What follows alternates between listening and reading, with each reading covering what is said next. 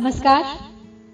हमारे राष्ट्र कवि पद्म भूषण श्री मैथिली शरण गुप्त रचित खंड काव्य भारत, भारती की इस श्रृंखला की दूसरी कड़ी में आप सबका सादर अभिनंदन करती हूँ।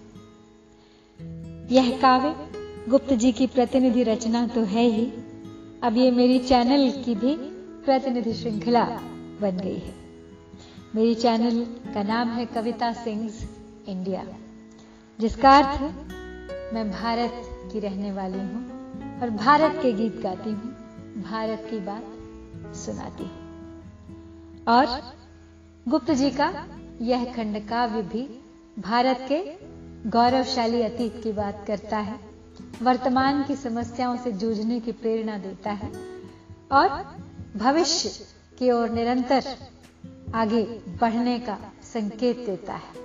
भविष्य के लिए हमारे लक्ष्य निर्धारण का कार्य करता है। ये भारतीय सांस्कृतिक गौरव का जीता जागता दस्तावेज़ है। हिंदी भाषी क्षेत्रों में राष्ट्रीय सांस्कृतिक चेतना जगाने का कार्य इस काव्य ने अकेले उस समय किया था जब अंग्रेज़ों का निरंकुश शासन था, जब हर भारतवासी गुलाम था, लाचार था। स्वतंत्रता की बात करना तो दूर, शासन के खिलाफ कुछ कहने तक का साहस तब कोई नहीं कर सकता था। ऐसे में गुप्त जी ने इस काव्य के ज़रिए अपनी आवाज़ उठाई थी। तो इसे लिखते समय गुप्त जी ने संपूर्ण भारतवर्ष को उसके भूत को, उसके वर्तमान और भविष्य को केंद्र बनाया है। तो गुप्त जी के विषय में यह कहा गया है कि उनमें कालिदास जैसी विशालता, तुलसी जैसी समन्वयकारी दृष्टि, विवेकानंद जैसी निर्भीकता और रविंद्रनाथ टैगोर जैसी संगीतात्मकता और प्रेमचंद्र जैसी यथार्थोन्मुखी आदर्शवादिता है। उन्होंने पराधीन भारत की जड़ता को अपनी ओजस्वी वाणी से तोड़ने का प्रयत्न किया था। यदि रविंद्रनाथ ठाकुर विश्व कवि हैं तो गुप्त जी भारतीय जनता के सच्चे प्रतिनिधि कवि हैं। और भारत भारती जैसी रचना का प्रणयन कर उन्होंने इसे सत्य प्रमाणित कर दिया है। प्रारंभ करने से पहले इस खंड काव्य को आइए इसकी संरचना के बारे में जान लेते हैं। भारत भारती में तीन खंड हैं। अतीत खंड, वर्तमान खंड और भविष्य खंड। तो अतीत खंड में गुप्त जी ने भारतवर्ष के अतीत की, उसके पूर्वजों, आदर्शों, सभ्यता, विद्या, बुद्धि, साहित्य, वेद, उपनिषद, दर्शन, गीता, नीति, कला कौशल, गीत संगीत, काव्य, इतिहास आदि के गौरव की गाथा गाई है।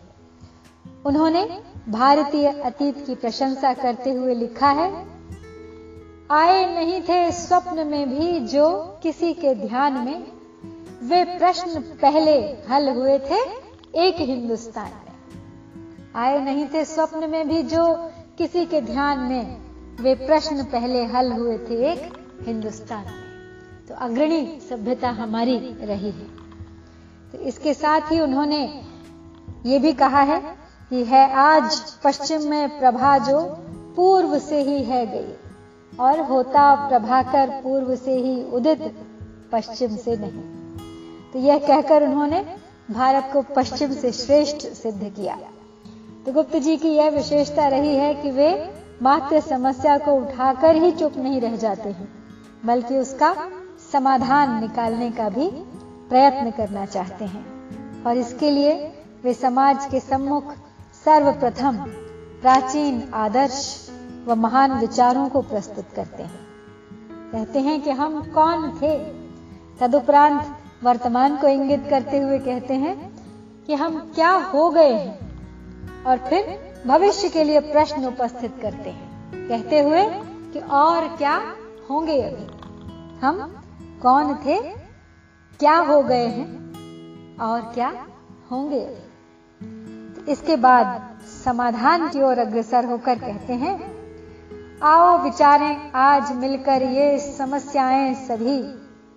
इस तरह का मंत्र उन्होंने प्रस्तुत किया है इस खंड काव्य में। इसके साथ ही उन्होंने इस खंड में प्राचीन भारत की झलक भी दिखाई है। भारत भूमि का सचित्र वर्णन कर यहाँ की पीयूष सम, जलवायु, पुनीत प्रभा आदि का सजीव चित्रण किया है। उसके उपरांत वर्तमान खंड में गुप्त जी ने तत्कालीन भारत के नैतिक एवं बौद्धिक पतन का विस्तार से वर्णन किया है। इसका प्रारंभ भी उन्होंने आ, किया है इस लाइन पंक्ति से। जिस लेखनी ने है लिखा उत्कर्ष भारतवर्ष का लिखने चली अब हाल वह उसके अमित अपकर्ष का। ये वो समय है जब भारत अंग्रेज़ों का गुलाम है भारत के अपकर्ष का। समय है। तो ये लिखकर उन्होंने यह स्पष्ट किया है कि इस खंड में तत्कालीन भारत की समस्याओं व अपकर्ष की परिस्थितियों का वर्णन होगा। तो इस वर्तमान खंड में दरिद्रता, दुर्भिक्ष, भारतीय कृषक व उनकी समस्याओं का हृदय विदारक चित्रण हुआ है। पानी बनाकर रक्त का कृषि कृषक करते हैं यहाँ।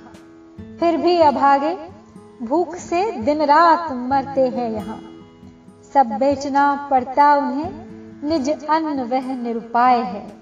बस चार पैसे से अधिक पड़ती न दैनिक आय इतनी दयनीय दशा कृषकों की बताई है उन्होंने। तो तत्कालीन भारत में शिक्षा का भी अभाव था। तो शिक्षा की अव्यवस्था व साहित्य के वर्णन के साथ ही उन्होंने तथा कथित उपदेशकों, महंतों, पुजारियों, साधु संतों आदि से दम की चिलम में लौ उठाना मुख्य जिनका काम है। यह कहकर उनकी वास्तविकता को भी उजागर किया है। और साथ ही समाज की कुरीतियों पर दृष्टिपात करके उन्होंने उस समय की भारतीय समस्याओं का बहुत ही अच्छा चित्रण किया है। इसके बाद आता है भविष्य खंड। तो भविष्य खंड में उन्होंने भारतवासियों से जागृत हो जाने का आह्वान किया कहकर, है कार्य ऐसा कौन सा? साधे ने जिसको एकता। इस बात के द्वारा उन्होंने एकता में बल की भावना का प्रसार किया है। वह देश को जगाते हुए कहते हैं कि अब और कब तक इस तरह सोते रहोगे, मृत पड़े। और साथ ही ऐसा करो जिसमें तुम्हारे देश का उद्धार हो, जर्जर तुम्हारी जाति का बेड़ा विपद से पार हो।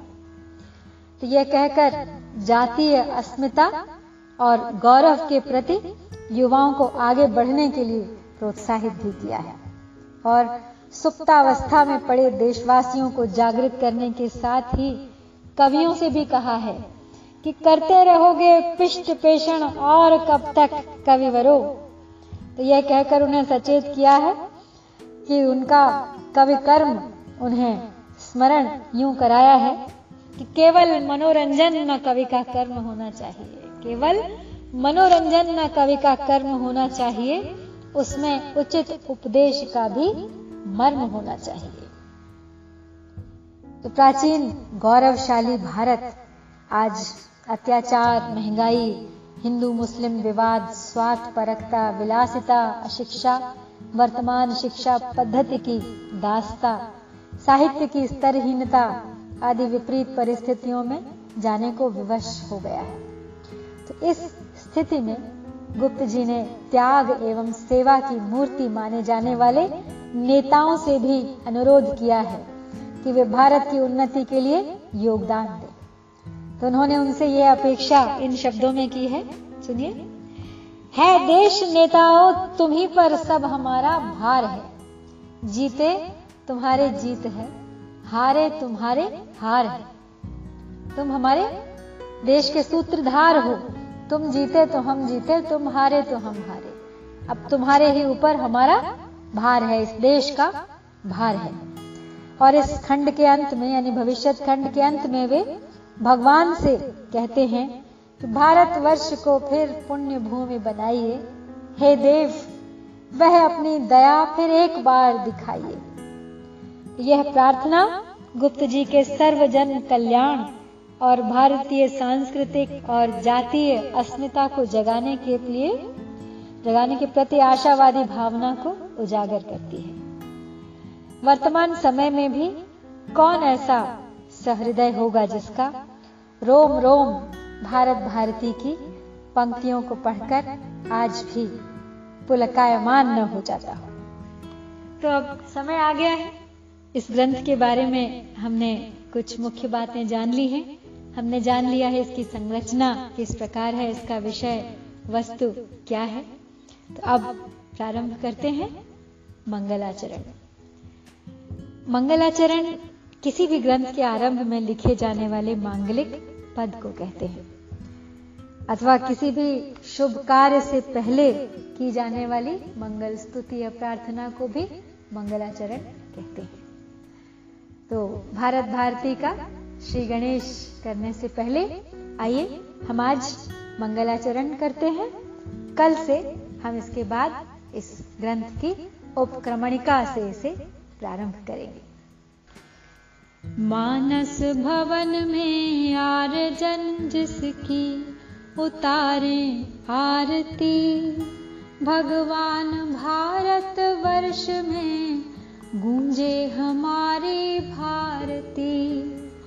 मानस भवन में आर जन जिसकी उतारे आरती।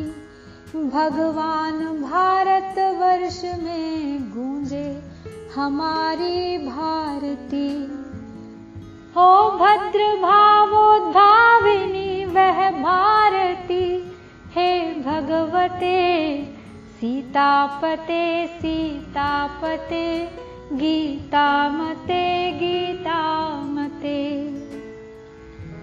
तो भद्र भावोद्भाविनी यानी भद्र भावों का उद्भव करने वाली अच्छे भावों का सृजन करने वाली। हो भद्र भावोद्भाविनी वह भारती। हे भगवते, सीतापते सीतापते, गीतामते गीतामते।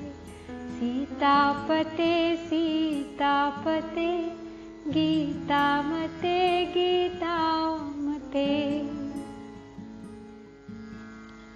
तो कहीं कहीं तो भारत भारती को आधुनिक गीता भी कहा गया है। तो आज इसी भाव के साथ आपको यहाँ छोड़कर मैं विदा लेती हूँ। कल प्रारंभ करेंगे अतीत खंड की उपक्रमणिका के साथ भारत भारती खंड काव्य को। तो तब तक के लिए आपसे विदा चाहती हूँ। नमस्कार। जय भारत, जय भारती।